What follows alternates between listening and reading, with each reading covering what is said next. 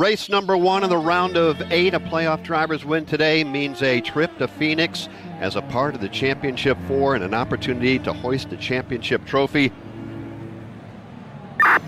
You warm up there, Timmy? No, it's cold as hell. Well, if it means anything, it's not warm down here either. All right, fellas, that's what we worked all year for. Let's get after it. Yep, that was a good one here, fellas.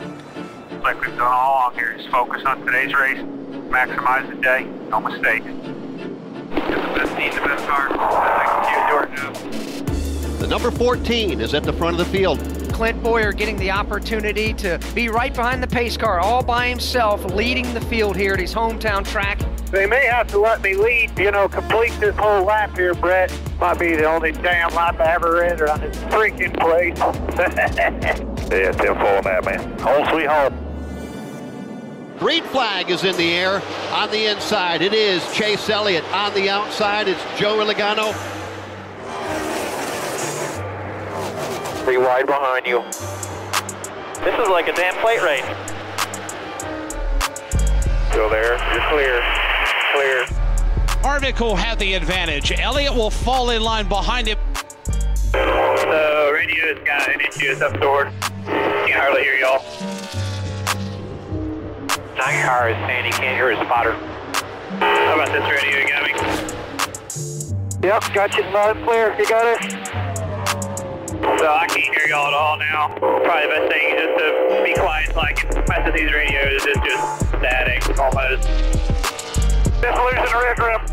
Kevin Harvick's car has really gone south. Chase Elliott is on the move. He has tracked down Kevin Harvick. That's it.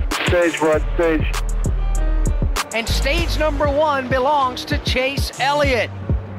It turned to a bucket of Yeah, I think it's still just balance. You know, we got to be tighter taking off to be better later.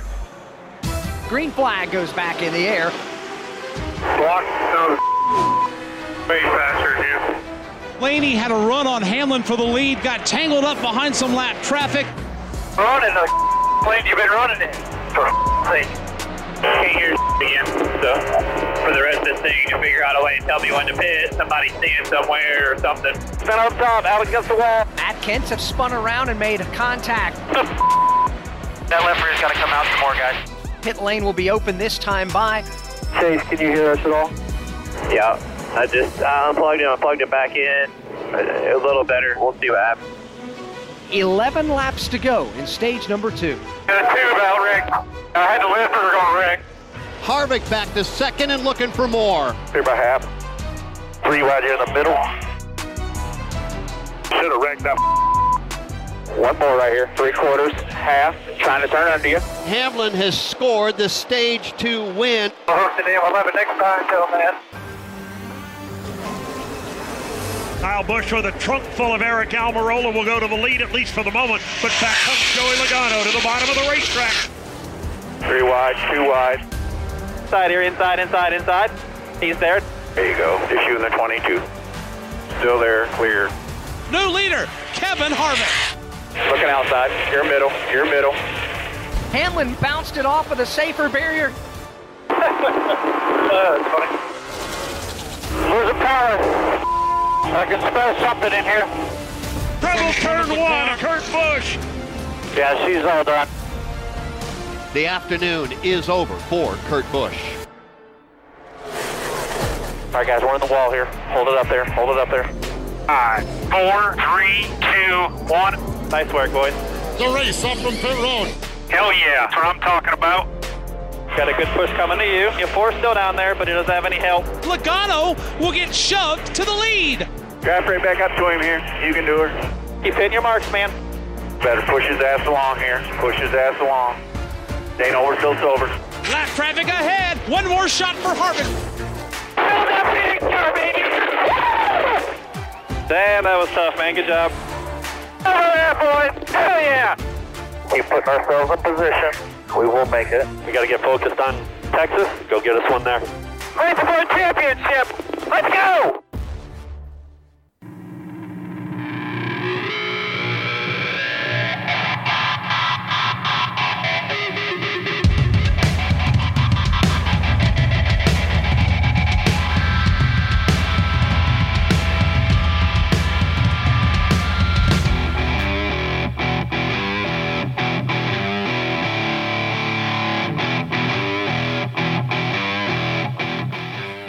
Track Smack here on TrackSmackRadio.com. Don Hall here with Mike Haig. Mike, of course, from RaceDaySA.com. Mike, another week of awesome radioactive from uh, Oh, from NASCAR Hub and Fox. That was awesome.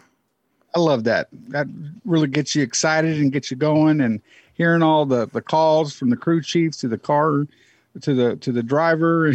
Oh, it's just it's exciting and uh you know just the enthusiasm of you know when they're passing and the guys calling the race and uh, just uh, it's just a fun thing to listen to. Uh, uh, really, it gets me pumped up for this week. We have races at Texas. Dawn, uh, man, I tell you, this is you know between last weekend Kansas and right down the road from Kansas, south of where you are, we had the um, AAA Texas Fall Nationals, a big NHRA drag race, and they had huge crowds out there despite COVID 19 and 50% capacity. Uh, we'll get into it later, but you know, that was a big weekend. And then this weekend on, the drag racers go down to Houston. We have Texas Motor Speedway ha- has their NASCAR race, and then the IndyCar race. And it's it's a hopping time for our you and I and all these other people in the media trying to keep up with all this craziness. I drove by the track today. I passed the track. Um, All that. yeah, it's it's what's today? Wednesday, Wednesday, and um, Yeah. I had the What day off. there?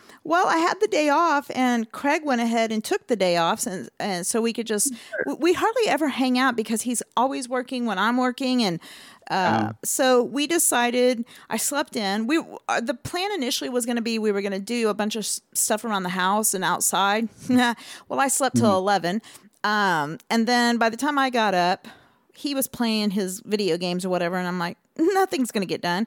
And then we just decided, um, our good friend Mike Benson, you know, um, Yeah, he has been, Mike. he, he lives in Fort Worth, and he has been telling me that I've got to get to Fort Worth and go to this barbecue place called Heim Barbecue. I've heard about that place. Oh my God. And I found out that they're opening a location in Dallas this Friday, right at the entrance of Love Field. So I'm stoked because that's like 10 minutes from where I work. So, um, Wow, and that's you know when I fly up there for the NASCAR races, uh, I fly in the Love Field, so um, I might have a spot to stop and make a little pit stop there man. if we ever get back to normalcy in this world. Well, and if not, we'll we'll just drive to the one there where I went, which is uh right in downtown Fort Worth on Magnolia. That's the uh, original one. But I had okay. Mike had been telling me, Don, you have to try. They have these bacon burnt ends, and he's like, they're heaven. Yeah. And I'm I told him I said this is like over an hour drive for me to to go there, so it better be worth it. Oh my god. Was it worth it? I have some leftovers here. I got these potato skins, loaded potato skins. And when I thought potato skins, I just thought normal potato skins. No, Skins, yeah. it was like a bowl, like a big bowl full of, you know, like those cardboard bowls that you get for like Frito pies or whatever, or nachos. Yeah. But they were just flat skins. They were literally the potato skins inside of brisket and cheese and Ooh, pico de gallo and oh sauce and so good. And Man. and then I mean, but the burnt ends were just on point. I can't. And then Craig got. I don't know if you saw the picture. The sandwich he got is called the Snob, and it's oh, on Oh, I don't think or, or, or did I see it? I did he post it on his page or no, yours? I posted it on my pages, and you got to go look I at it. have to go back. I have to go back and look. It looks like like the bread almost looks like like a ciabatta bread. You know, it's like that kind of rounded squarish look. But it's the bread was a jalapeno cheddar bread, and on this sandwich, okay, ready for this? It is brisket, pulled pork, burnt ends, and jalapeno sausage, all on this. And it, I mean, it's just beautiful looking. They have this other sandwich there. Mike Benson showed it to me where, and it's this like a jalapeno chili or not chili, jalapeno macaroni and cheese. And then the brisket and sausage and stuff on that, but there's mac and cheese on the sandwich. Wow. Amazing, Mike. So I'm telling folks, if you are anywhere near Fort Worth, um, I mean, like this is like 20 minutes from. I mean, it's downtown Fort Worth, but that's 20 minutes from the racetrack. Um, yeah. So if you're anywhere around there, or if you're staying at a hotel or something there in Fort Worth, then get it Ubered to you or Uber Eats or delivery. But it's Heim Barbecue, and it is so damn worth it. Yeah, I read about it somewhere and saw something on social media, and you know, my barbecue buddies a couple of guys that I hang around with. They go all over the state for barbecue, and I've been with them, and we uh, find these places that are hole in the wall little joints that have great barbecue. So I have to put that one on my list, Dawn. And but like I said, if I ever get back up there, you know, I was talking to Michael Johnson, our photographer friend that lives up in Amarillo, and Uh-huh. he shoots for USA Today for Texas Tech and Amarillo Globe and some other publications. And Michael was telling me this is the first time, Dawn, in 40 years that he hasn't been at a motorsports event during the year Wow. to, to, to shoot it or or spectator or anything. You know, he hasn't shot anything this year. I mean, he's done college stuff for Texas Tech because he shoots all of Texas Tech's um, football, basketball, you know, baseball, and uh, the other sports there. But but as far as auto racing, and I got to think about it. You know, this is the first time in 34 years for me Wow. that I haven't. I, I'm not going to make it out to a racetrack, a drag strip racetrack, or any place that's you know in person. And it's first time in 34 years for me and 40 for Michael. So I mean, I, we've talked about it. I've written stories this year, but I haven't been physically at a, at a track. Well, And I know I know I could make the the race in, in uh, this weekend at Texas if I wanted to, or but it, because of health reasons, my my own personal health that's doing doing really good now, but I had some issues earlier this year, and uh, but I just I, I, it's too risky right now, and I'm with COVID nineteen cases on the rise in Texas. I think it's just best that I stay at home and watch it from the seat of my chair and stay healthy and safe and stay out of all the crowds and everything. But I'm going to miss it. Well, really, am going to miss being up there. Well, excuse my French, but after the bullshit that I saw that was going Oh. on uh, in Ennis at the NHRA races this past weekend, and we're, we're going to talk about that, but that's exactly why we What? are not going. I wouldn't let you, Mike. I mean, I wouldn't, I don't know how I wouldn't let you, but I wouldn't let you. Uh, you know, If, it- if I was headed to Houston somehow or another, I think you'd be getting in that car driving down and pulling me, T-bone my your ass. stopping me from going in. No, you're not. No. By the time I got to uh, Houston, you'd be there waiting for me, right. going down What do you think you're 45. Hi. Um, nah, no. Oh, man. so we'll we'll discuss that. But Mike, you know, here we we talked about this radioactive there at the beginning, and it. First of all, I just want to lead right into what is wrong with people. I mean, people on social media went off about what a horrible race it was, and then they start showing like clips from 2018 where there was some passing and stuff going on, and I'm like, okay. I want to back up because Kansas, and maybe it was just Kansas that that happened. Because mm-hmm. I'm like, where were you people though, bitching, or how many other mile and a half tracks did you see that kind of racing that they were talking about seeing in 2018 at the other tracks? Because it wasn't going on. And I don't know. Again, people are going to say you're biased because you like Joey Logano, which I do. But it was great racing there towards the end, and the, the and Dale Jr., I'm not going to play the audio, but I invite folks to go and listen. I retweeted it and stuff, but Junior said things, um, and I, I, I should play the audio, but basically I'll sum up. He said some of the things that, some of the choices that Joey Logano made, he Yeah. never would have thought to do. That he didn't think that he could do it, and he said he didn't feel that half Eh, or more than half of the garage would either A, have the balls to do, or B, be able to pull off. And he said, honestly, the driving that he saw by Joey Logano at the end of that race was some of the best driving he had ever seen. That's big coming from Dale Jr., who has seen a lot of races in his days growing up Oh, at the racetrack.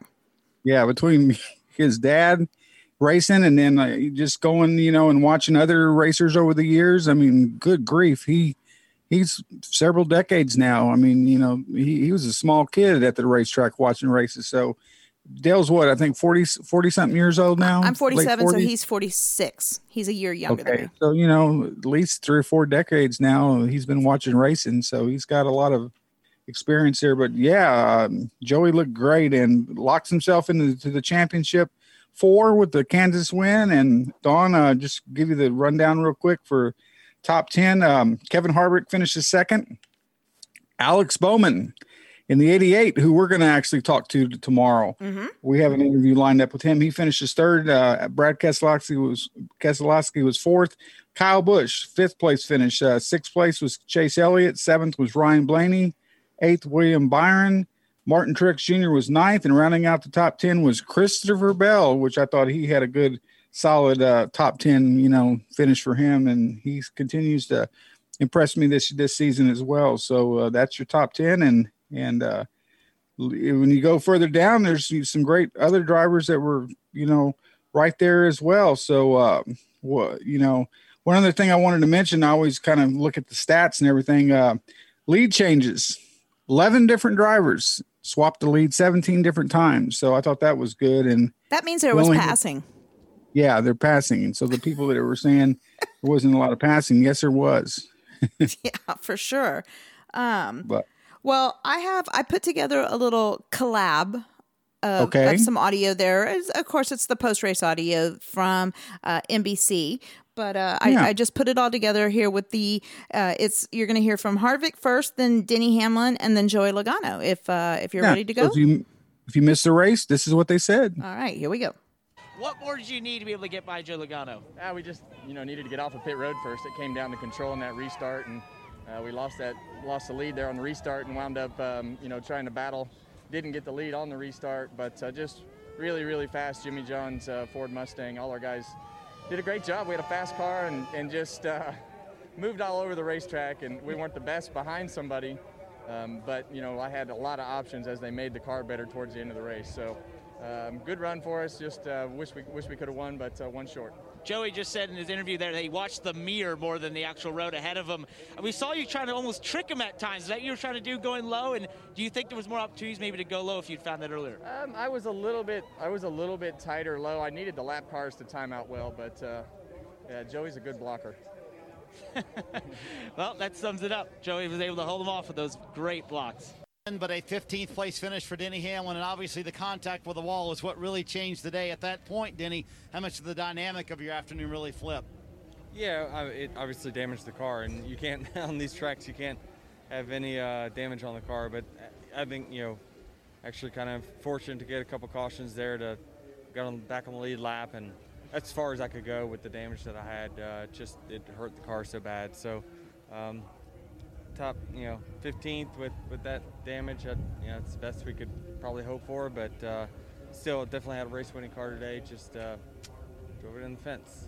Plus 20 going to Texas and Martinsville. Uh, tech, both tracks you've won at before, obviously. Very good racetracks for you and the 11 team. How do you assess that moving forward, Denny? We can win every week. I mean, we're we every week we're up front. So I think uh, we can win next week. We can win the week after that, and we can win the week after that. So Not uh, not not too not too worried about uh, having to go out there and win because I know we can do it. All right, Denny Hamlin winds up 15th here at Kansas today. Rick, you can tell what a ticket to the championship four means a celebration for Joey Logano. You picked a great day to have a great day. First win since the pandemic. You picked a good time to do it. But walk me through those last 40 laps and the battle, head, head up, heads up with Kevin Harvick every lap, Joey. Uh, you gotta want it, man. This is uh, what an amazing team uh, this Shell Pennzoil team is. We, uh, oh my goodness, I'm, I'm wore out. I still more time in the mirror than I was in the windshield there. But um, pit stops put us in position, got us the lead, and uh, the four's fast. he was real fast, especially down the straightaways. He was really fast on those straightaways, and I thought if I can hold him off the first 15 laps, I have a chance. Um, and actually, dirty air was the best for us. As we caught lap traffic, I was able to gap ourselves uh, as he got more dirty air, and I was able to draft somebody, so I was a little slow down the straightaway. But um, man, I'm exhausted after that. But we're going to Phoenix. We're racing for a championship again. Heck yeah. How much of that was on your mind as you're battling Kevin every lap that this was your shot to make it to Phoenix? Yeah, it's on your mind every lap. Uh, you know, you come into this race knowing if you could win this thing, you got an amazing advantage. The same thing happened to us in 2018 uh, when we raced for the win at Martinsville, knowing that we have two races just to battle for nothing but the, the championship. So I can't believe it, uh, man. Especially the way the beginning of the race was going. We're running back there and not scoring stage points, running around 10th, and good strategy by Paul. Like I said, great pit stops. And the Shell Pennzoil Mustangs race for a championship in Phoenix. And there you go. So all three guys, uh, you know, I mean, poise there. And, you know, Denny talks about the fact that he feels his team, of course, can win at any of these tracks that are coming up, and he's Yeah. right. They can. um, Well, that's kind of where I wanted to go next on and ask you. You know, uh, looking at the standings right now, Joey's out front and locked into the championship four with uh, the win. Kevin Harvick, Denny Hamlin, and Brad round out the next three spots. So, um, if the cut was made today, it'd be it would be those four getting in, and then you have Chase, Alex, Martin, and Kurt that are outside the, the four top four right now. But when I look at the point standings, what I personally see with Texas and Martinsville next, I see Harvick and Hamlin winning at one of those races and possibly getting in, locking himself in maybe, and then that fourth spot is going to be the up in the air, the wild card spot, you might say.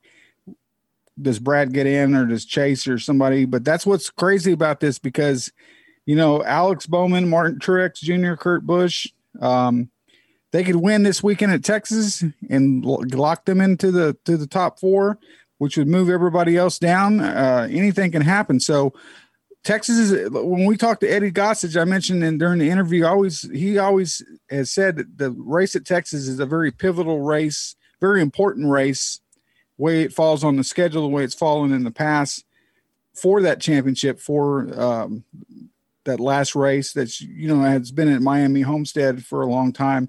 Now it's at Phoenix, but I think um, it's going to be very important who gets the victory this coming weekend at Texas because that's going to really make a difference. And but then we could have a guy that's not even in the in the playoffs win. yeah, spoiler. and it's spoiler, and then everybody else is going to have to get in on points going into Martinsville. Mm-hmm.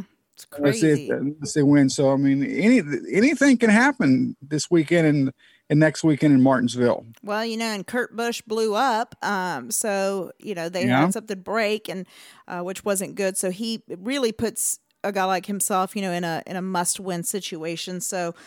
Uh, it's going to be interesting because guys are going to have to either, you know, they're going to have to weigh their options. Do I go for it? Is it just all out? I've got to have the win, or am I needing to play this close and like get a, as great of a finish as I can, and then you know m- let Martinsville be my all or nothing because you know the fact of the matter is, Mike is if a spoiler comes in and plays, you know, wins, or and even if well, if a spoiler comes in and wins, it's it's really over for for a lot of other guys. But you know, for a guy like Brad Keselowski, I think sitting there in fourth, it's like, okay, well, what do I do? Do because he's, you know, he's in a Yeah. good points place.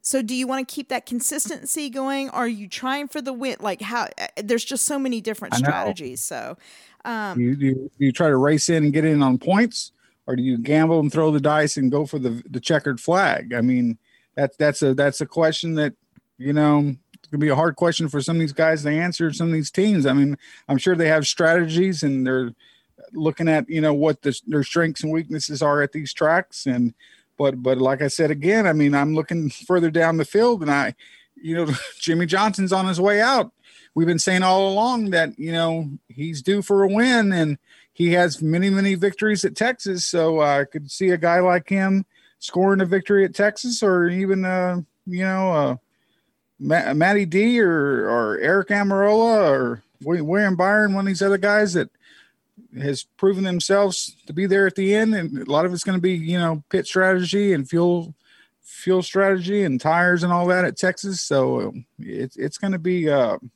this is going to be an interesting race this weekend. How all this plays out. Well, you know, the ratings were down third third consecutive week uh, here on NBC that the Cup uh, Cup Series viewership, I guess, has been down, which is which is weird. Um, and then you know, a- again, we talked about this earlier. We had a lot of people discussing that they felt like it was a crappy race or whatever, and you I know, see that. Yeah. our good friend Jeff Gluck does a question every week on you know did you think this race was good or not? And Yeah. and he calls it I, he calls it all the time when this happens. Whenever joey wins and even brad but it's joey mainly all of a sudden everybody starts complaining that it was a crappy race. And and i have to agree with them that i wonder sometimes how much of it is who wins the race on how people feel the you know if it's a good race or not. You know, is there is the is their reality skewed a little bit because maybe a driver that they like didn't win or whatnot. So because that was great racing there towards. I, I thought the whole race was really good. I did too. So, uh, Mike, I was looking. Now I know this could be more for like our preview deal for for Texas, but um, one of the things that came into play there in Kansas was it was cold and it was windy. Um, yeah. They weren't, ex- you know, I don't know if they were expecting that or not, but I was just going to tell you. And again, this can change, but according to weather.com, uh, Friday here uh, in our weather has been really all over the place up here in North Texas, but for Friday at Justin, where the track is located, okay, um, 71 for the high, 45 for the low, with a 60 degree ch- or 60 degree, 60 percent chance of rain. Saturday, 63 for the high, 55 for the low, no rain in the forecast. Sunday, 82 for the high, 52 for the low, 10 percent chance of rain. And that's and, pretty nice for Sunday. Well, and I tell you, Mike, they get lucky because then come Monday and the rest of the week, it's at least 40% chance of thunderstorms. So yeah, they better hope that that quick. doesn't kind of try to move its way up uh, a little bit sooner. But you know, it's, yeah. it, it, it's you're all over the place again. You're cold in the mornings and then going up to 82. So that means the track's gonna track temperature is gonna be in the high 90s, uh, at least. You know, probably so it it will definitely make for interesting racing and but we'll talk about more of that here in our Texas preview uh, in a little bit. But Mike, um, NASCAR news. There was a lot of NASCAR news. Yeah, it's a busy week so far, and today we're recording.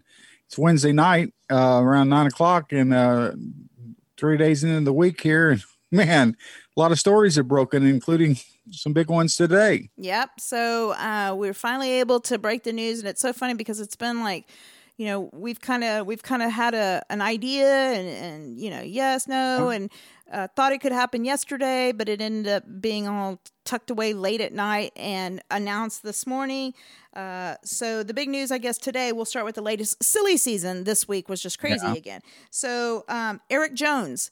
Erik Jones will now uh, take over next year in that 43 car. And I tell you, Mike, a lot of there's different ways of looking at it and i talked with our good friend Philippe lopez competition director there with rpm who was going to try and come on tonight and wasn't able to to get him on but i'm sure things are kind of busy there at the moment um, yeah. but i had asked him i said you know pilo not trying to like insult you or anybody else but how do I look at this? Is this a step back for Erik Jones? Uh, you know, leaving JGR and and then going to RPM. That's kind of struggled as far as sponsorship goes. Now they will have some sponsors that stay.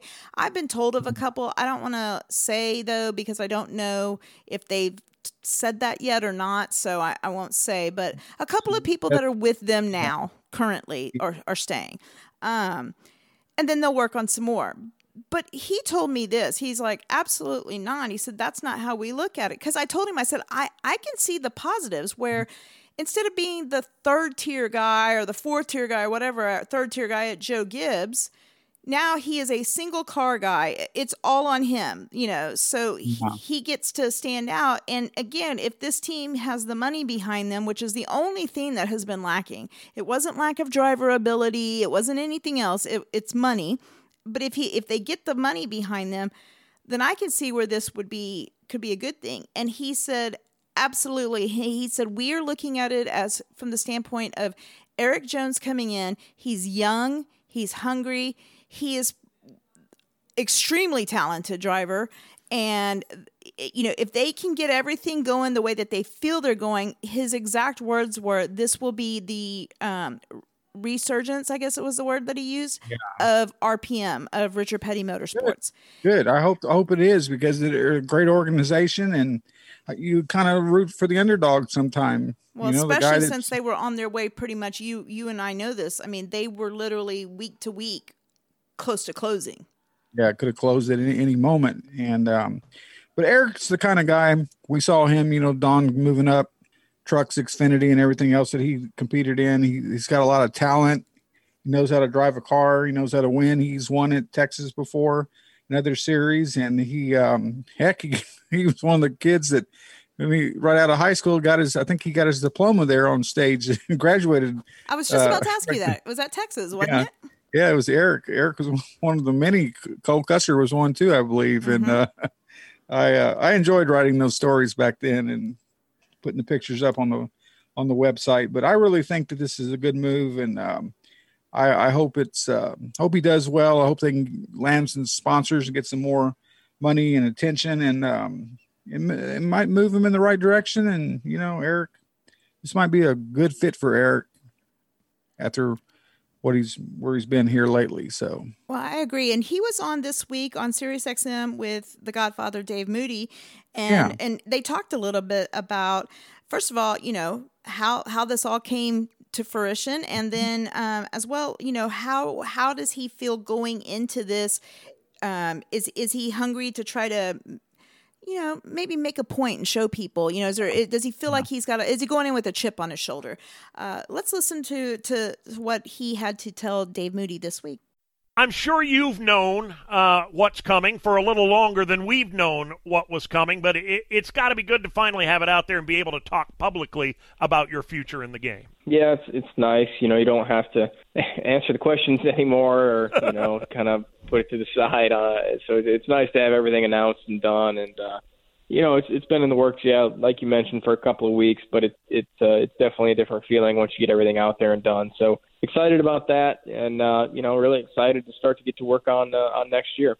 Not that it really matters after everybody's agreed to go to the prom together, but who courted who on this deal, Erik? Uh, you know, RPM actually got a hold of us, and, and I thought that was uh, I thought that was really cool. And, and one of the reasons that I was was really interested to go there is that they reached out, and uh, you know, after their seat opened up, and and uh, we started to talk a little bit about what the options were over there. So uh, that was cool. You know, it's uh, it's always nice when a team reaches out to you, and you know for sure that uh, you know you're wanted there, and that uh, they want to work with you and, and grow with you and bring you into uh, into their fold. Do you feel like you you go into next year, and I don't mean this in any any negative way whatsoever, but but that you go in with for lack of a better term, a chip on your shoulder, saying I, I need to show people uh, that that that the people that have written me off uh, to any degree at all have made a bad decision? Yeah, I mean, I, I definitely feel like I do a little bit. I, I think you go into next year and you know say, hey, I'm I'm I'm here to stay. I'm not really going anywhere, and and I feel like we can go out and, and both do that together, you know, as a group. So,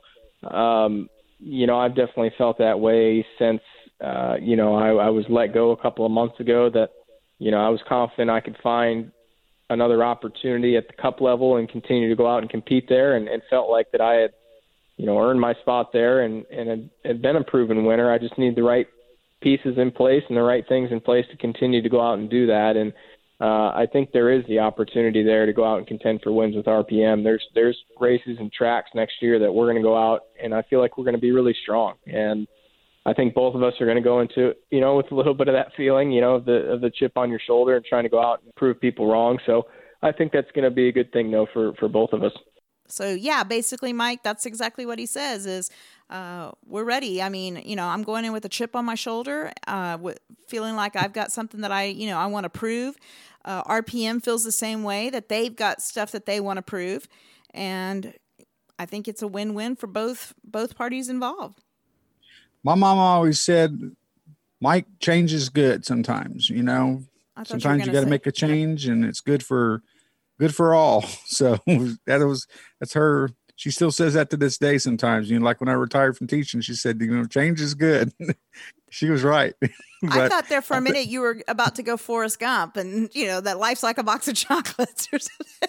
well, it is. it is. that was awesome. All right. No, no, I agree I, with you. I, I think um, it's good for all the everybody in that team, that party there, and um, I think this could, good things could come out of all this. So we'll have to wait and see. But you know, nothing wrong with what they're doing, or going, or at least going to try.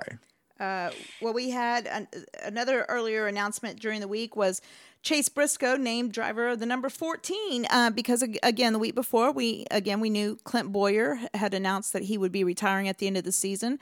So Chase will move up and he will take over that 14 car.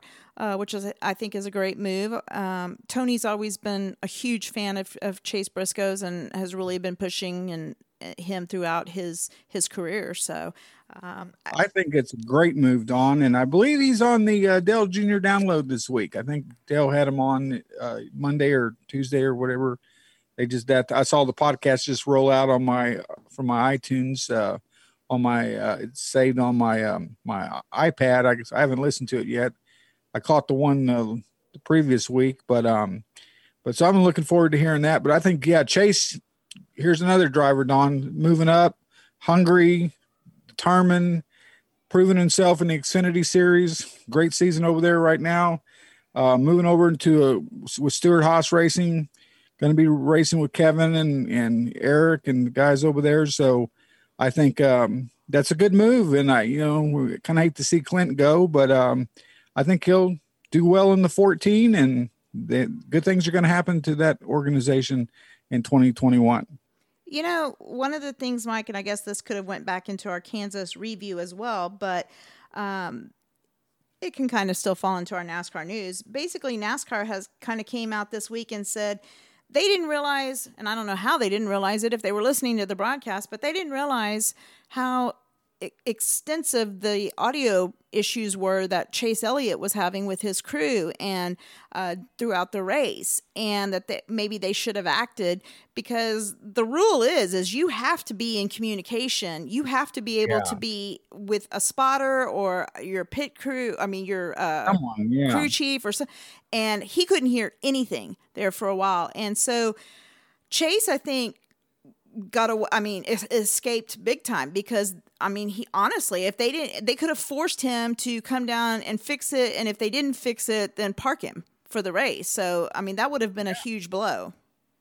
Well, he finished sixth, you know, and and had had it, he had to come in for a radio change or a battery change or whatever they had to do. He would not have had a top ten finish like that. So, and with the playoffs right now, that's huge. So that could be a huge, you know, factor in the way all this plays out in the next couple of weeks. So, yeah, you brought you bring up a darn good point. Well, um, we were talking about Erik Jones going to RPM. Well, again, you know, we all know, of course, from a week or so ago, Bubba Wallace will be going there with Michael Jordan and Denny Hamlin to their new team. And we got a little bit closer this week to, we think, knowing what the team name could be and the And number, which it wasn't really a surprise, but we are pretty sure the number is going to be the 23 car. Um, oh yeah.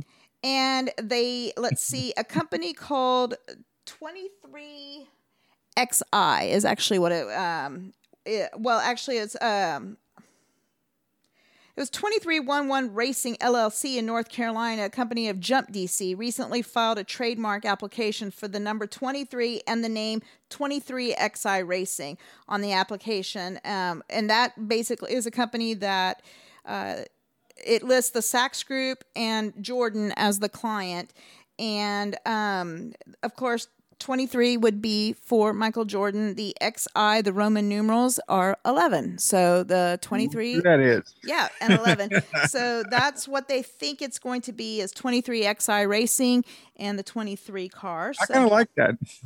That the way that sounds. I've seen some markups of cars that people have done like on um, iRacing and stuff, and they've got the Jordan Air Jordan logo there on the car in like the Ca- Carolina color, you know, kind of bluish color and stuff, and it's really cool looking. So um, I don't know. Wasn't the wasn't it Ford? Yeah, not Ford. Lincoln, like the Lincoln Mark X or whatever, the Mark Four, the, or you know the the way they had the cars there for a while.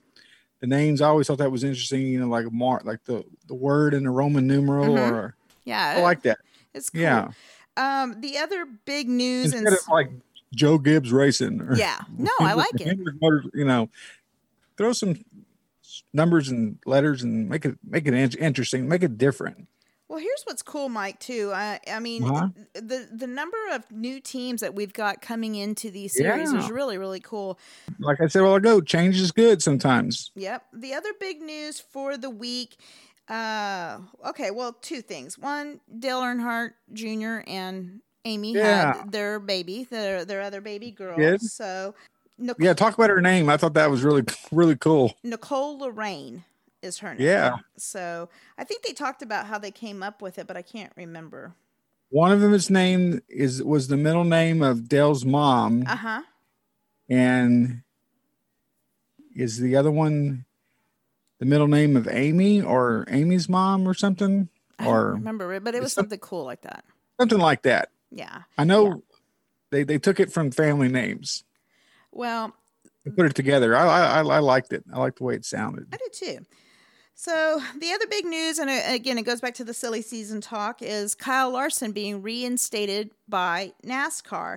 And NASCAR, let's see, I wanted to go back because, give me a second. I'm going to pause right there because I want to pull up.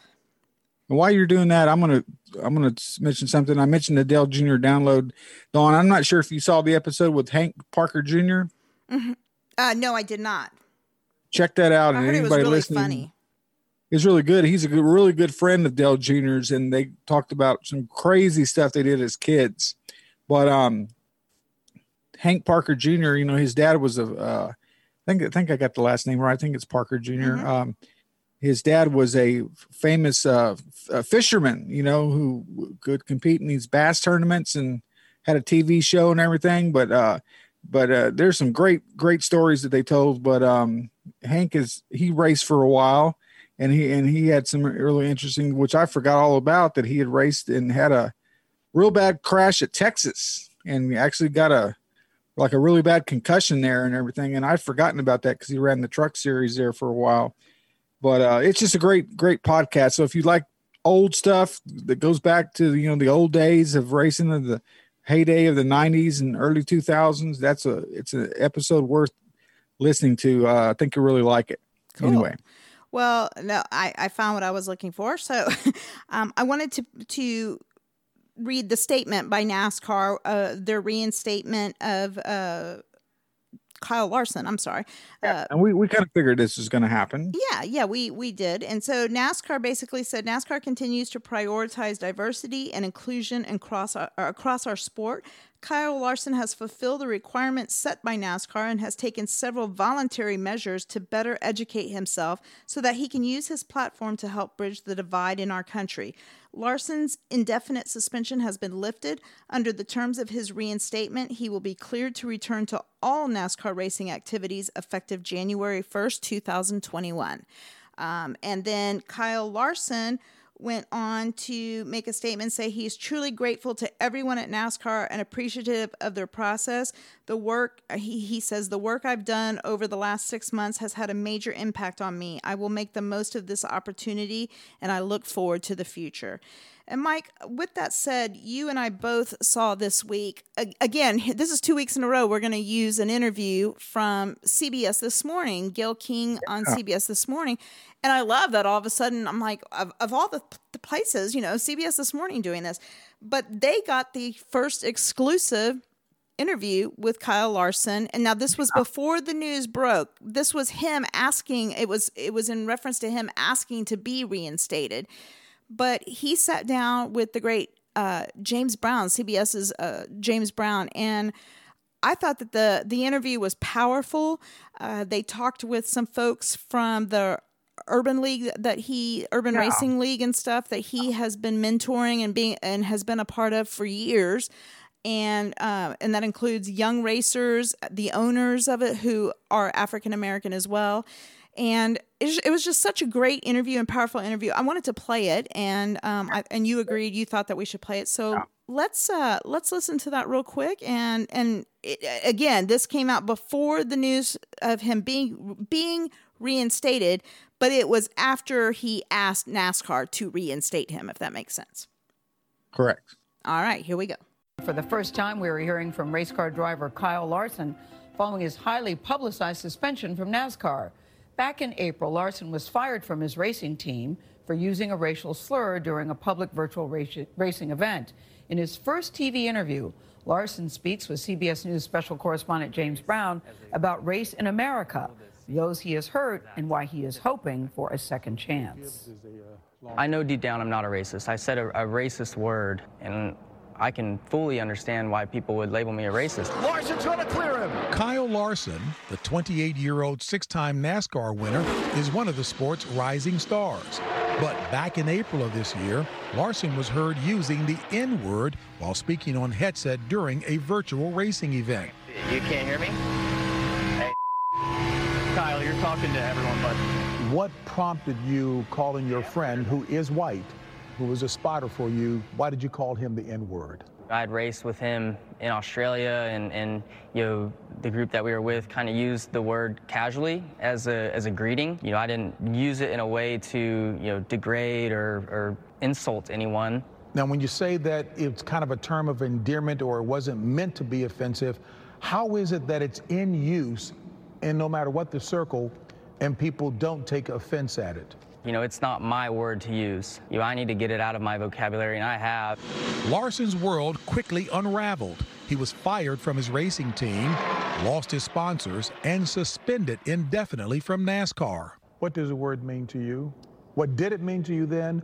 What does it mean to you now? I guess I didn't think of, of how it took African Americans and, and probably in their thoughts took them back to, you know, slavery and things like that and injustice and stuff that they have had to work you know, so hard to overcome. Okay, this is the Kyle that I know. This is the Kyle who said this. Now, which one is real? Michelle and Anthony Martin are the co founders of Philadelphia's Urban Youth Racing School, an organization that connects young people of color with the racing industry. Larson has been involved with the program for years as divisive as the rhetoric is at the public level in the square, if you will, Michelle, many people wouldn't step up, you and your husband, to be supportive in a situation like this at a time like this. Mm-hmm. Why were you supporting Kyle Larson publicly? I had the opportunity to meet with Kyle face to face after it happened.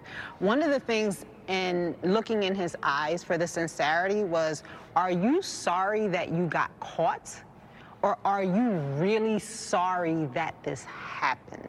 With our very first conversation post the N word situation, was the fact that he wanted to learn.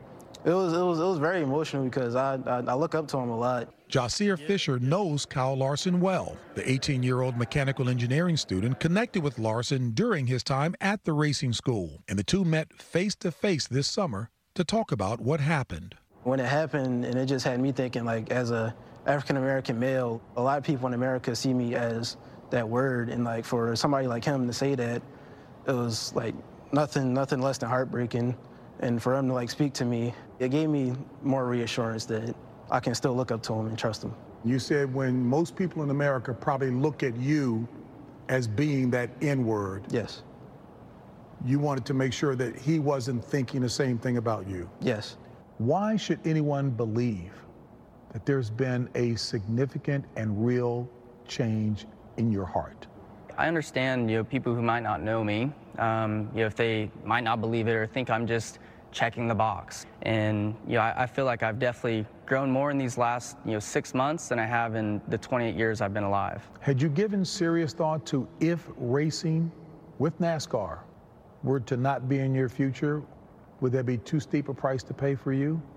I don't think it would be too steep of a price to pay. You know, what I said was extremely hurtful, and I would fully understand if I was never allowed to race another NASCAR race again. But I hope, you know, I will get that opportunity to race uh, with them. With that platform, I think I could, you know, do some good things. James, you know, I have to say I appreciate his apology. I also appreciate the fact that he sat down with you. Last time I checked, you are a black man, and he's looking at you face to face with a word that's very hurtful, and it did not seem to be an awkward conversation between the two of you. Gayle, he really has owned the problem. He's embraced it. He's looking to make positive changes.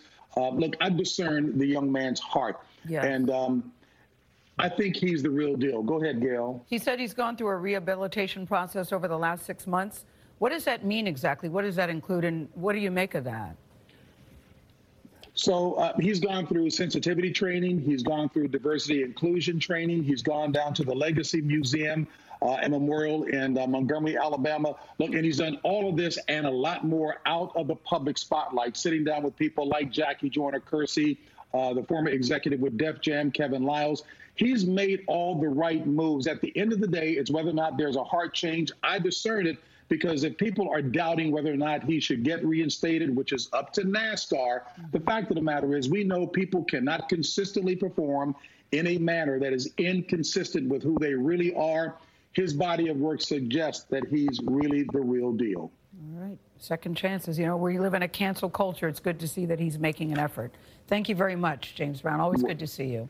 All right, Mike. Yeah, I mean, Yeah, it was a great interview. I- and James Brown, I mean, James James is a great. I, I I always have enjoyed listening to him on TV, and he does he puts together some great stories as well. yeah, and and the fact that he, both him and Gil, you know, but he says, you know, he thinks he's the real deal. He thinks Kyle Larson Yeah. is the real deal.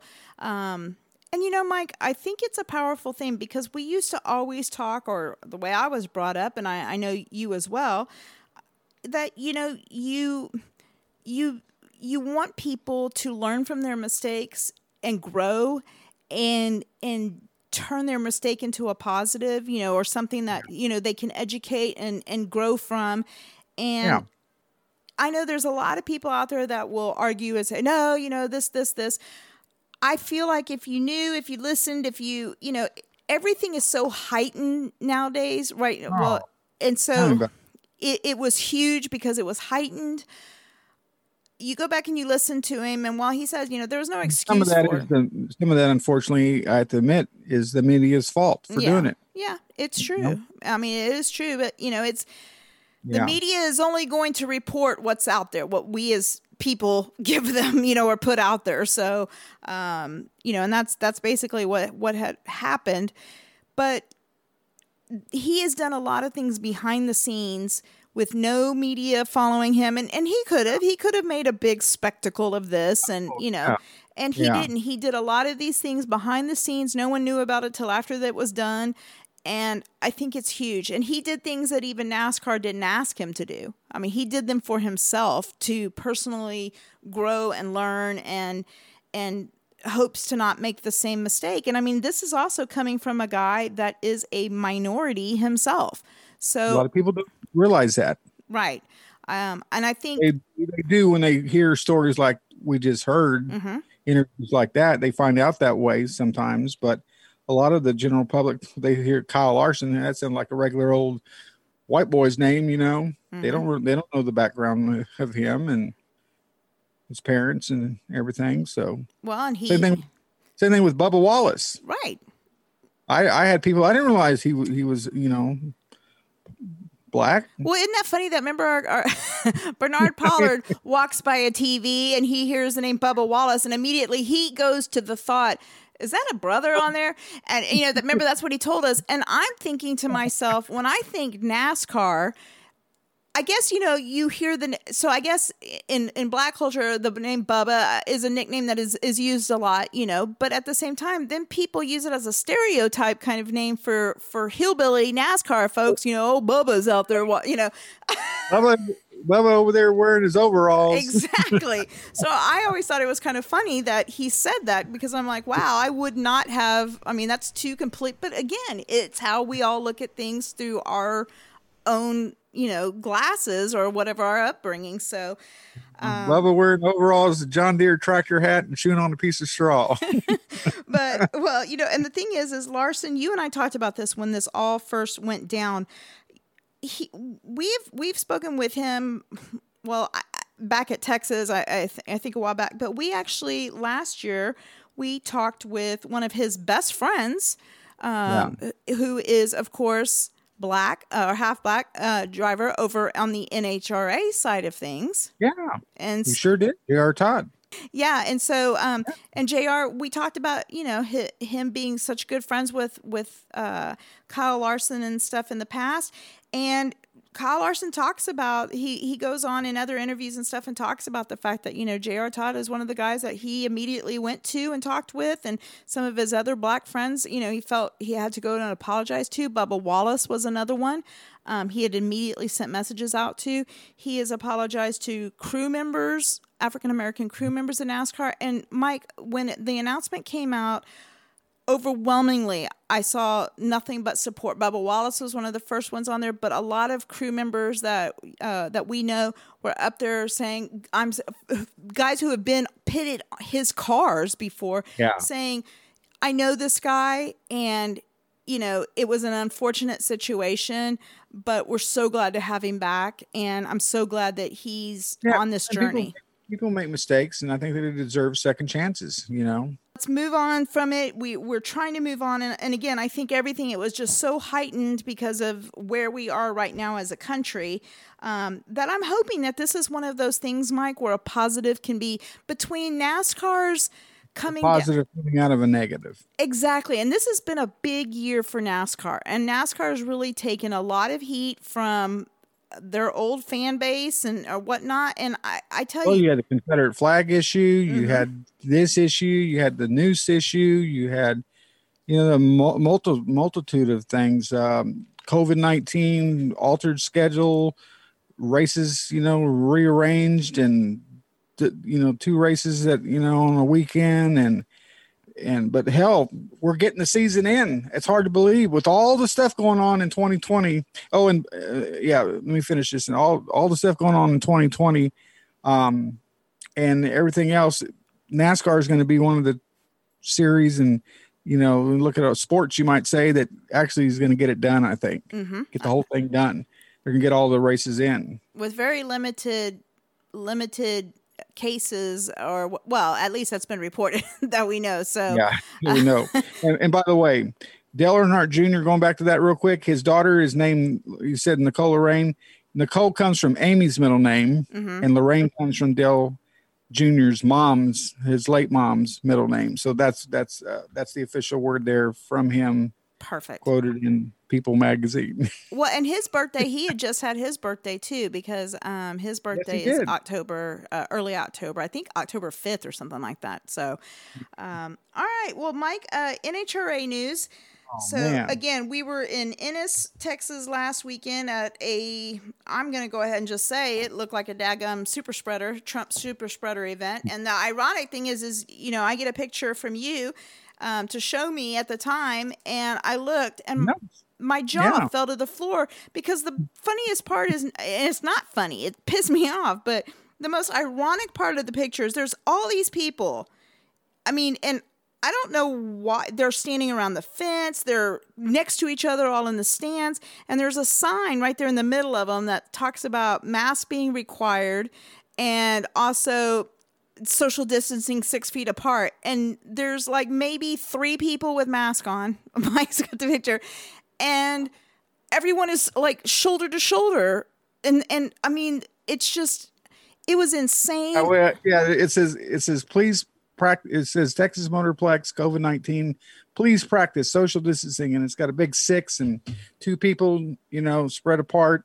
And right above it, and all around the picture, that's on the sign going up, going up the bleachers. There's just big, big groups of people. No one social distance. Row after row after row of people, and right below it are people that are one, two, three, four, five, six deep at the fence, basically, you might say. And um, yeah, that's pretty funny. Uh, they were supposed to be at 50%. I was told they're a crowd of 15,000 Saturday and Sunday. And um, so it's going to be interesting to see um, how many of those people, if it spreads around. A lot of them, a lot of them were not wearing masks. Masks were were required uh, unless you were eating or drinking or sitting in an area that you had six feet around you. These people didn't. and you have to scream to talk to each other at this place.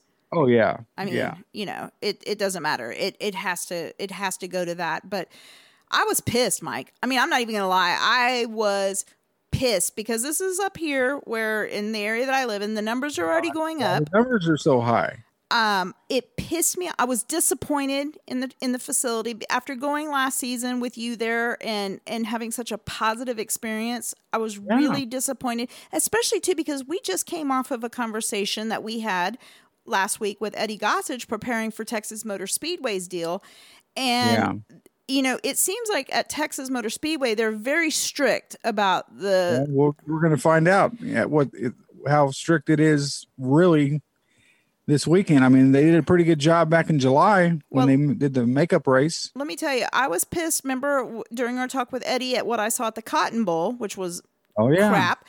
But I will tell you, my bosses went um, last week to the Dodgers Braves, one of the Dodgers Braves games there at, at um, what is it? Globe. Globe Life. Globe Life. Yeah, at, Yeah. at the new, and they literally have seats taped together. There's no way to pull the seat down. Yeah. So they are different. social distanced, and you don't have a choice. So Well, I'll tell you, the, the uh, first home Aggie football game for Texas A&M, they weren't. They have all these protocols that the NCAA has to follow and everything. It's uh, mandatory this, mandatory that. They weren't those those college kids at Texas A&M. I love it. My love the Aggies. My daughter just graduated there, but they did not follow anything, or nor did they enforce it. yeah, no, And I was like, this is this is crazy. But going back to the drag races, uh, man, we had a great weekend of drag racing at the Texas Motorplex. So if you died of COVID, at least you got to see some damn good racing. At least you're going out. I tell you what, Dawn. First off, the weather was fantastic, Mhm. and uh, Friday nights races were the some of the sportsman classes, and they did um, time trials and um, qualifying runs and everything. But they just were throwing down record times in in some of those classes because the the the air was it, it was really no very little humidity, cool like it mid 50s, light winds, and that just creates ideal racing conditions for these cars. Saturday, the same thing. I mean, um, the qualifying sessions during the day warmed up a little bit on Saturday, but same thing. The, the temperatures were still cool enough to produce some record runs, and we had some some great racing. Erica Enders and Matt Smith had some makeup races. The the two weeks before up in Gateway uh, at the uh, it's called Worldwide Technology Raceway. Now there's you know the, they have the the oval up there, and they also uh, I think they have a uh, they have a quarter mile drag strip and everything. Real nice facility up there. Uh, they um, they did not get the uh, pro stock and pro stock motorcycle races finished because the weather was getting too windy and and they were had some issues with uh, crosswinds and the guys they didn't want them blown off the bikes and all that. So they started the the event but didn't get through all the um, uh, elimination rounds. So they went ahead and finished that those those races at the Texas Motorplex Saturday. And Erica Enders ended up getting the win in um, pro stock. And then Ma- uh, Matt Smith gets the, the the victory in pro stock motorcycle. His wife Angie runs 200 miles an hour down the track and makes the Denso 200 mile an hour club. It's a this is like uh, started last year, I believe. There's so many spots to make the club. So the first eight or 10 riders to get in, break the 200 mile an hour. These guys normally run once 197, 198, 199, but to get hit 200 is real hard on these motorcycles. The way they they got them, um, the, the rules and everything. But uh, Angie runs 200 uh, and some odd change and, and gets in. And then the very next run or two, it was his, uh, uh, her husband, Matt, who was finishing up the, the race. He runs from the gateway. He runs down the track, runs the, just as fast. And, and, and, and he, um, he was already in, but he ran it again. And then he uh, also won the, um, the makeup race there. And then he, um, qualified number one for the for the Sunday event. So some great stuff happened. But what, I, what I'm getting at, so Matt it takes over the points lead. He's on top of the world. His wife just ran, she ran number. She was the second fastest qualifier. She makes the 200 mile an hour club. They they have all the stuff to celebrate. Come Sunday, Matt brings the bike up. He's the first rider out there to make the rundown, and um, can't get the bike started. Oh no. He's the points leader going into the Sunday finals and cannot get the bike started. And they did everything they could. And the other guy, you only have so much time. And if you don't get it started, they'll they'll run the other guy down the track. The other guy ran down the track and won won the race. Matt is out first round. Wow. You go from hero to zero. and um, and so anyway, uh, it was just a great racing. But we had this day race after round after round, just close finishes. I mean, by one thousandth of a second and everything. But in in the long run, you were there last year. You saw the father son battle with Steve Torrence and his dad Billy, and Billy won last year. Well, they had a kind of a rematch, you might say. Um, they've they've run before and raced each other uh, since then. But Steve Torrence, right there in front of all his hometown Capco boys, all the Capco people, Steve gets the win in Top Fuel. Um, Jack uh, Jack Beckman gets the win in, in Funny Car. Matt Hartford and uh, gets the win in Pro Stock, and then Jerry Savoie, the alligator farmer. Now this guy is an old guy, like in his sixties, and he from he's from Louisiana down there in the Cajun. You probably remember when Jerry Uh-huh. came in. Remember, Mhm. The old- he's an older guy. He's got that Louisiana Cajun accent. He hasn't won a race on since last year at the Motorplex when you were there. Mm-hmm. And Jerry comes comes back and, and wins this year again. so it was great, and he, he broke down. He was all emotional and everything, and and uh, but it was just a great weekend of racing. And then the, to wrap it up here, um, they uh, the series goes to Houston to Baytown this this weekend for the we had the fall nationals last week. Well, guess what? We're gonna have the spring nationals. we go from fall to spring in one week. Wow, crazy. So we're gonna have the, we're gonna have the spring nationals. Uh, that race was supposed to be held back in April, and uh, because of COVID nineteen, it's shut down. But because Texas is one of the states they can race in right now and have fans, uh, they're gonna make that race up, and then they're gonna wrap it up the week after out in Las Vegas. So we're almost done with the uh, with the series, and uh, but I tell you what, it was great, and I bought the, the I got the TV, the NHRA TV package, which you get all the audio and video feed from the from the basically from what the TV is doing, but you get the whole day. So it's just like being there. You hear the announcer, you see all the stuff they're doing with like opening ceremonies. You get all that stuff uninterrupted, basically. Eighteen ninety nine for the whole weekend. It's a great package. So uh, I'll be doing the same thing this weekend. Just camping out in front of the TV, watching drag racing. So it's I love it. Well, it sounded like, uh, yeah, it definitely sounded like it was a, a, a good, fun event. Uh, I just wish people would have been a little bit. and I think Peggy Llewellyn was there. Really? If I'm mistaken, I think I saw. I- I'm almost positive she was there uh, hanging out. Uh, maybe Saturday, maybe Sunday too. We'll have to, to go back and look at her social media. But I remember liking a couple things and thinking, "Oh, Peggy's there." Uh, I wish we could get her back on a bike. She's a good friend of ours and good friend of yours, and we've had her on the show. She was the first African American woman to ever win on pro stock motorcycle. She was the first African American woman to win in any major motorsports uh, Yeah. deal. So, yeah. and Um, what a great lady! What a great, great lady! And San San Antonio didn't she? She's from the southeast side over there. I grew up with her. I went. I mean, we went to school together when uh, at Pecan Valley Elementary School, fifth grade, and Yeah. then through high school. So, East Central grad. So Yep. all right, Mike. Well, before we move on, uh, and, and this will kind of be previewing as well. Like you said, they'll be in Houston. So, uh, I I wanted to do it, but I wasn't prepared. So, in honor of Steve Torrence's win, Oh yeah.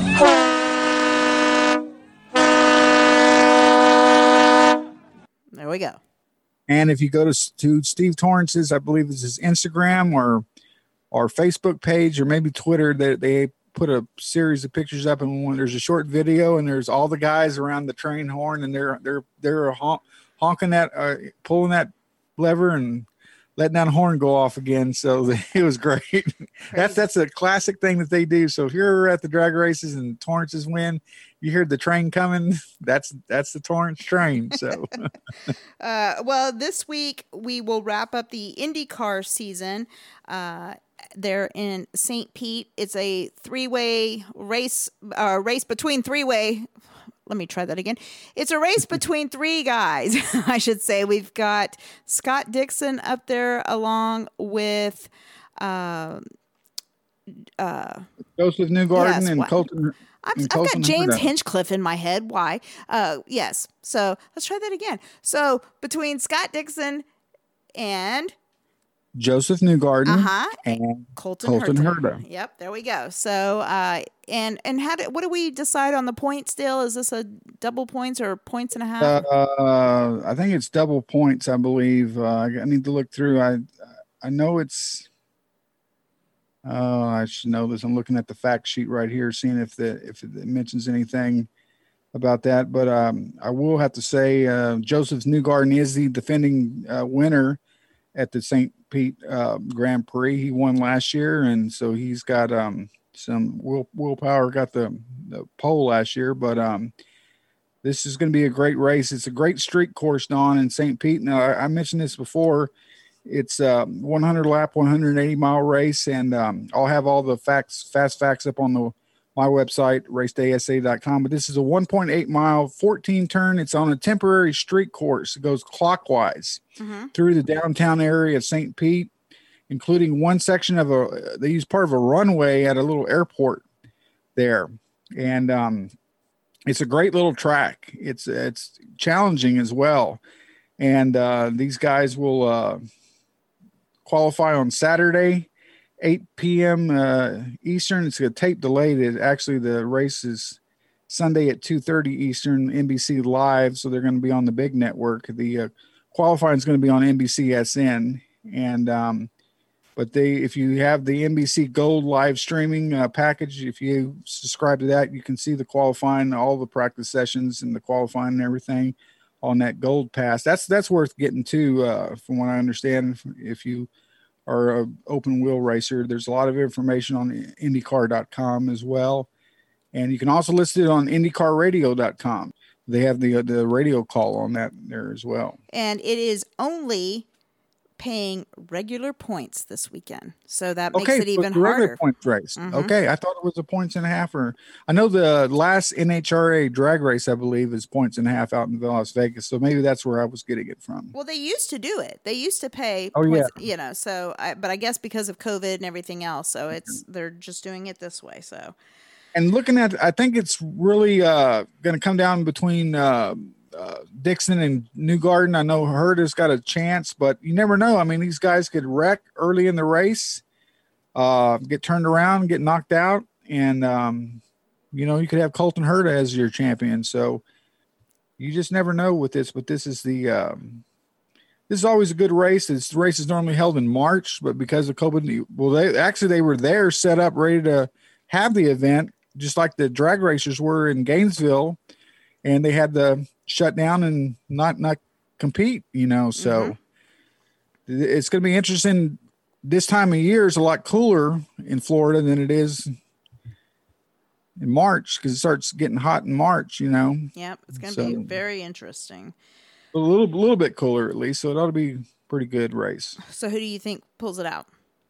Dixon. You think Dixon will? I do too. Yeah. I do too. Yeah. So, so But if if if um if something happens, I'm not counting Colton Herta out. That that kid can drive a car, and and he, um, you know, he's only been racing just a couple of years now, and here he is challenging, you know, for the championship. I could see him getting it on a long shot basis, or maybe next year he'll be the champion. But I think we're going to see him win a lot more races going forward. Well, Josef Newgarden is down 32 points or behind 32 Yeah. points. And I mean, that guy is hungry and he's a, a, a champion as well. But I mean, shoot, you watch him during those damn Penske games and he's so, he's so competitive. So, uh, you know, if there's a chance, if there's any sort of slim chance at all that he can do it, he is definitely a guy that can take advantage of that slim chance. So, um, Mike, so let's preview Texas race uh, weekend here.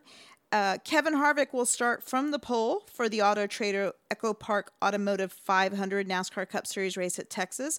Uh, Joey Logano will start second, followed by Brad Keselowski, Chase Elliott, Alex Bowman, Martin Truex Jr., Denny Hamlin, uh, Kurt Busch, Kyle Busch, and then Blaney. So that'll be your top 10 um, to start the race. And of course, the they are put in there on those new qualifying procedures, kind of based on the points and stuff from the race before. What are you thinking going into this race? Who do you like? What do you got? Who's your winners? Doing picks. Mm-hmm. Don't don't forget the truck race will be held before the Cup race on Sunday. With a, Okay, that's right. So, so Saturday will be the Xfinity Series. it's the trucks that are making up the summer race that got canceled in June. The Indy cars already came, ran their race, but the trucks are running because they're remember they're not on the on the normal schedule. They're not on the fall race uh, race card anymore. Right. Remember they were moved to the spring. So, uh, but anyway, you know, going back to who do I like? Um, well, looking at the points, uh, I was mentioning earlier in the show, you know, those top four that are in there right now. I'm going to say um, Harvick gets the win. I'm going with Harvick for the win. Uh, my second place uh, long shot driver is going to be uh, Kyle Busch. And um, because I think Kyle's poor guy, he might go 2020 without a win and break that streak of not having a single victory in a, in a year um, of racing. But um, I, I'm going to go with Kyle and my really, really long shot. I'm going to go Jimmie Johnson. I still think he's got a chance uh, getting a victory before he hangs it up here. And Texas would be the perfect place for him. He's running a special paint way- scheme. Yeah. And by the way, if you're up in the DFW area and you're driving down 35 at night there, uh, 35 West there, um, be sure and check out the uh, big 48 on the back of Big Hoss TV. They've got it lit up at night. It looks really cool. Eddie Gossage has tweeted out some pictures and stuff, and they're doing a tribute to him. So that's it's really cool how they have it designed and lit up there. So I thought that's r- real neat. They're going to do something special for him this weekend at Texas as well That'll be cool. some gift gift or something they're going to honor honor him. Eddie always does that to to drivers. I know, but and that makes me curious as to what it would be that he'll give. Jim. I mean, Well- uh, we've had horses, ponies. Uh, I mean, all. Crazy stuff. So, well, I'm going to go with for the win. I'm going to say Denny Hamlin for the win. Um, my next pick would be Brad Keselowski. And Okay. I'm also going to go with my really, really, really long shot. I said it. I'm just going to go for the rest of the year. Uh, I'm going to go Jimmie Johnson as well. So um, that's our that's the picks going into Texas. Uh, there will be fans there, limited number of fans in the stands. Uh, guys, if you're planning on being there and going, please make sure you take all measures, precautions, be safe. Uh, they've got tons Yeah, of and- hand sanitizer places around there and stuff. And Eddie Gossage also said, be sure and bring a credit card Mhm. or debit card because there is no cash at the souvenir stands or the concession stands. It's all credit um, on plastic. And again, that's just to avoid the exchange of money and stuff. So, but make sure you have your card with you because you, you'll need it. And I believe you can still bring in a cooler or a bag or Ziploc bag with stuff in it. It's got to be see through, I believe. Okay. But check out the website, texasmotorspeedway.com. They have all the rules and regulations of the do's and don'ts. And they're going to have a modified midway section. They're also doing a virtual section. And so if you that, go to, that- yeah. I got, I got the thing today that they sent out. And I'll post that on my website, but you can go through and see some of the vendors and they're offering discounts and stuff. They had some really, like one of the oil places in Quaker State or something has, um, or O'Reilly or somebody's doing some kind of special with oil and other batteries and stuff like that that they're offering fans. You just bring your phone in or do a screenshot and you can get the discount that way or something. So And they'll have all the, I think it's a virtual thing too with all the merchandise and stuff that you can buy. yeah, Uh, the store. yeah. So- they'll have limited trailers set up for that, but not anything like what it usually is. He he, he said so. All right. Well, it'll be interesting to see. It sucks, Mike. Again, another weekend of racing that we will not be at, but better be safe than sorry. That's my mentality. I think so as well. And hopefully, um, we'll get we'll get through all this, and don't want to get into the politics of it all right now. But uh, I just looking forward to the day that we can put this bus behind us and get back to some normalcy. Because um, I think we'll get there one day. Yeah, I do too. hopefully, if, if people I would might just be do it, seventy years old, but I know one of these days, if people would just do what they're supposed to do, just I know. you know, God, everybody, know. you know, people, we've we all, you know, oh, and never mind. I know. Never Let's not go there. Just do what you're told to do by the doctors, not Yeah, by the crazy not- man. Yeah. All right. On that note. All right. On that note, uh, make sure you check out racedaysa.com all weekend long. Mike is going to be uh, crazy busy uploading stories that he's that he will be writing and other things from uh, around all the racing that's going on, but definitely all the racing here in Texas, NHRA, uh, NASCAR. Uh, he'll have IndyCar stories as well. Mike and I will be talking tomorrow morning with uh, driver the number 88. Uh, Alex Bowman, and Yeah. we'll get that out to you as well. And then Mike is going to, We have some other goodies that we're going to push out this weekend too. So yeah, lots of interviews. check, check out tracksmackradio.com and you'll see all the good stuff we put up. Hopefully so. And by the way, some good news. Uh, hopefully by next week, those of you that are used to listening to the show via the podcast networks and stuff, all the shows will be back up there. So we've got something working. We've got it brewing. iTunes, Yeah. Yeah. We're, we're getting all back together. Yeah, so hopefully some some big news to break here. Hopefully, fingers crossed, uh, in the next couple of weeks and stuff. But all those shows will be up, and then you'll be able to start getting the shows again. So that'll be awesome. All right, right. Mike, have yourself a great weekend. Try not to work like cray cray, and we will talk soon. Sounds great. All right, thanks so much. We'll be right back.